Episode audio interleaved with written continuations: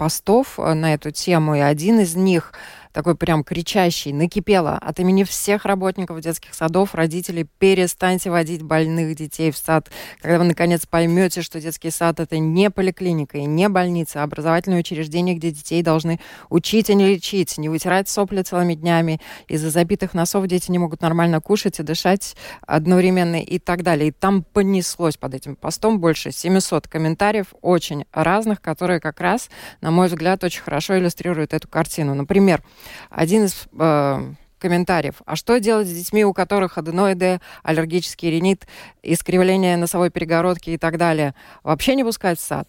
Там э, а меня работодатель уволит, если я дома сидеть часто буду, э, поэтому вы думаете о себе, а я о себе, и да, мне пофиг, что еще кто-то заболеет, потому что мы тоже э, болеем, когда нас кто-то другой заразил. И э, в адрес врачей точно так же. Сопли не болезнь, нам семейный говорит, и больничный не дает.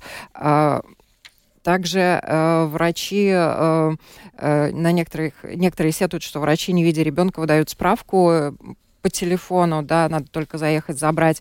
И был также тоже случай а, описала одна из мамочек в нашей группе. Одна мама прямо в гардеробе давала ребенку жаропонижающее, капала в нос капли и отправляла в группу а, на возмущение родителей. Она отвечала, боитесь, что ваш э, заболеет, витаминки купите. Mm-hmm. То есть, э, ну, на самом деле, мне кажется, более чем достаточно для того, чтобы э, э, обратиться уже непосредственно к специалистам. Среди комментариев, кстати, тоже было очень много специалистов и э, детских садов, и врачи, и врачи-мамы, которые тоже парировали и говорили об этом. Но я вот обратилась к экспертам, и член правления Латвийского общества частных дошкольных учреждений Ингуна Вартыня э, рассказала, когда она, э, будучи э, воспитателем, работая воспитателем, вот с какой ситуацией она столкнулась, давайте послушаем. Тоже мне такая ситуация была, когда ребенок проснулся от обеденного сна, весь горячий, померили температуру 39,5. Ну, родители говорят, ну, они могут через полчаса, мы там договорились, как мы делаем, и я даю ему чай, и сижу с ними, и я говорю, вам надо, ну, быстро, потому что в этой ситуации или тогда надо нам скорую вызывать, лекарства мы никогда не даем, и мы не медперсонал, и я с ним сижу и разговариваем, и ребенок говорит, ну мне уже утром было плохо, и мама мне такой сиропчик дал и сказал, что будет лучше. И когда мама пришла, и она мне говорит, что случилось, опять ребенок заболел, утром был здоровый. Я говорю, знаете, не говорите, что ребенок был здоровый, вы ему утром давали сироп. Но ей было так стыдно, она больше ничего мне не сказала, да, я думала, ну, этот ребенок был четырехлетний, который говорит, а значит, такие ситуации бывают. Ребенку, которому два годика, и он еще не говорит так, чтобы сказал, мама утром дала сиропчик, но мы понимаем, что этот сиропчик нурофен или что-то такое, значит, он уже был больной, ну да, описанная ситуация, конечно, произвела на меня большое впечатление. Э, в негативном смысле это, конечно, такой вот э, из, из ряда вон. Но скажи, пожалуйста, удалось ли тебе узнать, вот есть какие-то а, правила, которые, ну, регулируют, скажем так, а, а, действия родителей в этом вопросе, которые должны, а, в общем-то, регулировать этот вопрос? Правила есть, бесспорно, ты абсолютно права. И я должна поблагодарить руководителя Рижского дошкольного образовательного учреждения номер 264 детского сада «Золотой ключик» Наталью Станишевскую, которая помогла мне как раз в этом вопросе разобраться.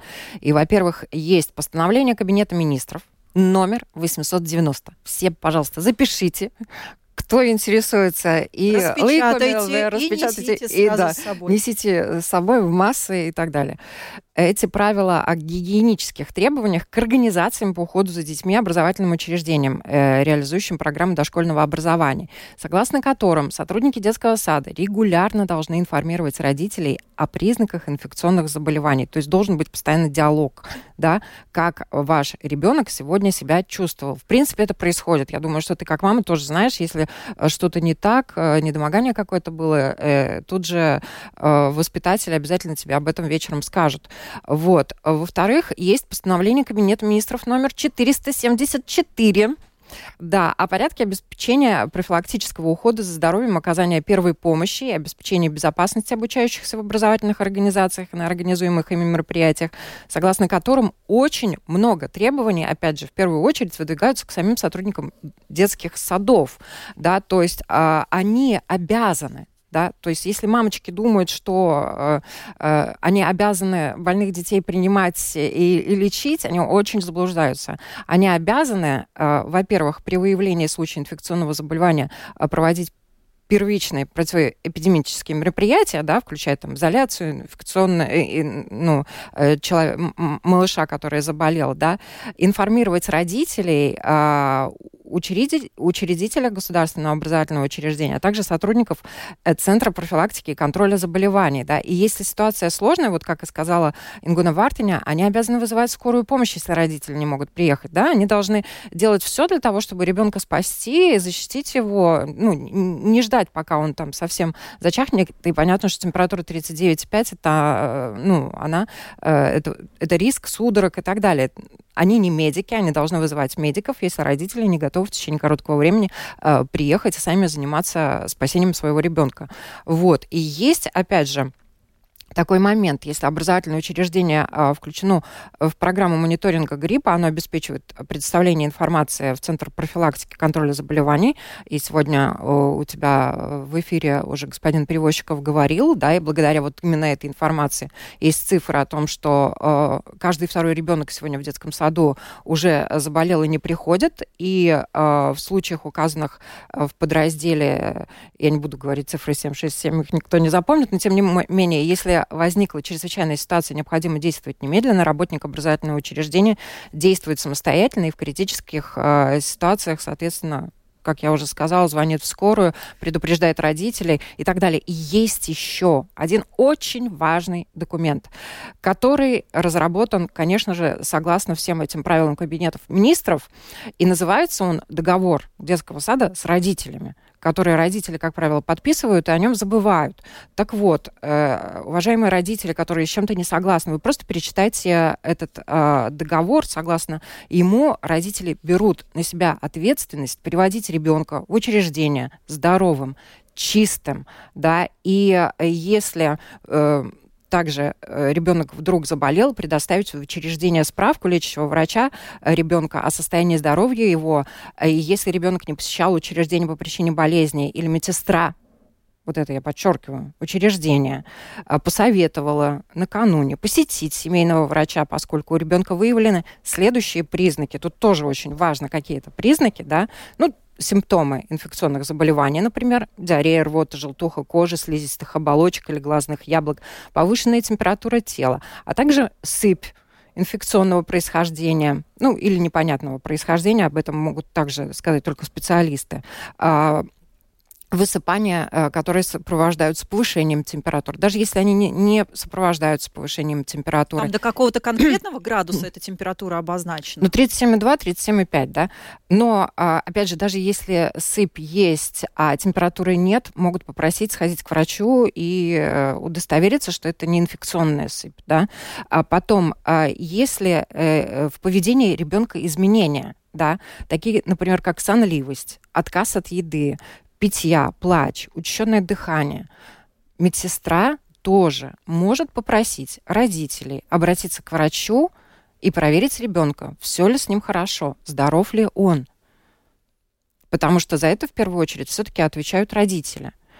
И, э, ну, на мой взгляд, исчерпывающий. Если вы такой договор подписали, ребят, ну, не надо перекладывать свою работу, свою ответственность за своего ребенка на воспитателей и э, учреждения дошкольные. А я вот, знаешь, Марина, еще о чем думаю, вот а, насколько это стрессово может оказаться для ребенка вообще, даже вот если не брать во внимание вот это плохое самочувствие, о котором а, говорила Ингуна Вартыня, как только, ну, трудно себе представить, как, а, как тяжело ребенку, которого больного привели. А вот Ингуна кстати, Вартыня, кстати... А представь, еще в этот момент вызывают скорую помощь. Вот что чувствует в этот момент ребенок. И мамы нет рядом. И мамы нет рядом. Вот э, я, когда говорила с Ингуной Вартани, она тоже, она сделала большой акцент на этом, и я предлагаю ее послушать, прям такое очень яркое обращение к родителям.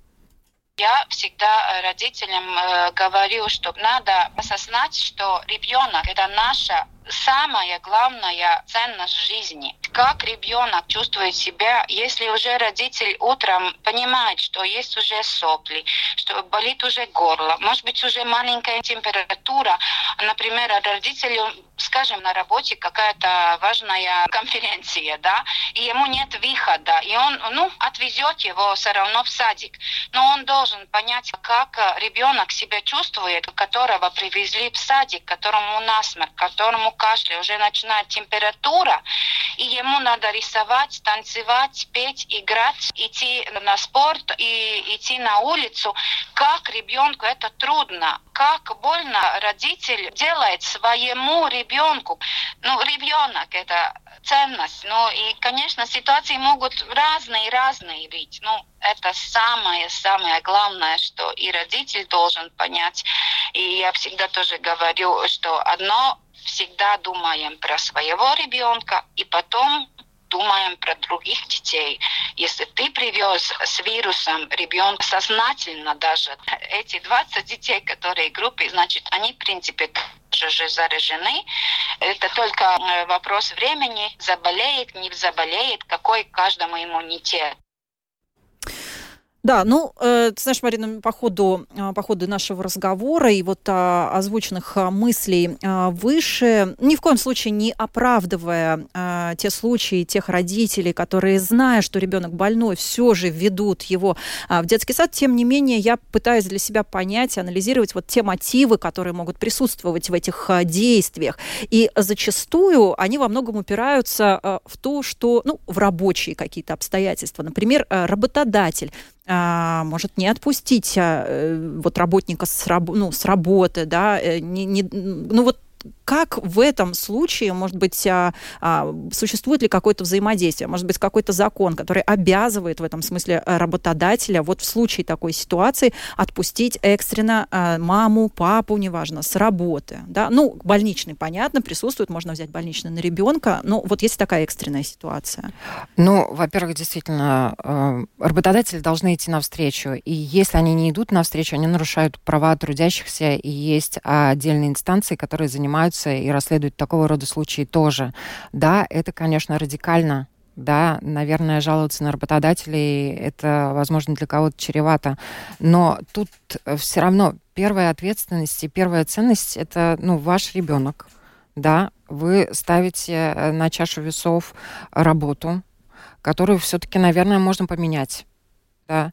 И э, я думаю, что любой нормальный работодатель, он все-таки пойдет навстречу, и нам с тобой в этом отношении тоже повезло, да, и никогда не возникало вопросов, если ребенок заболел или мы заболели, мы э, выздоравливаем, приходим на работу здоровыми. Точно так же дети выздоравливают и приходят в детский сад здоровыми. И тут, мне кажется, вообще, ну, это уровень развития общества и уровень развития работодателей да, если они вставляют палки в колеса или требуют от э, родителей, ну, от людей, от работников, у которых маленькие дети, чтобы они бросали своих детей, ну, тут не про гуманность, тут что, что, тут что-то другое надо делать. Да, словом, э, давайте же будем, друзья, ответственны как по отношению к своим детям, так и к чужим детям. Да. Хочется... Опять же, есть няни, мы с тобой буквально э, пару слов скажу, есть няни, есть... Э, кому-то повезло, есть бабушки, дедушки, которые тоже готовы, как правило, прийти на помощь, и есть варианты удаленной работы. То есть, мне кажется, варианты можно найти.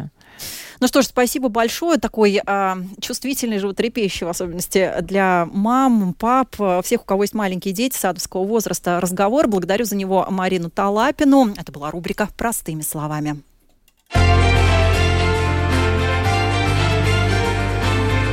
О новом непонятном, важном. Простыми словами. На Латвийском радио 4.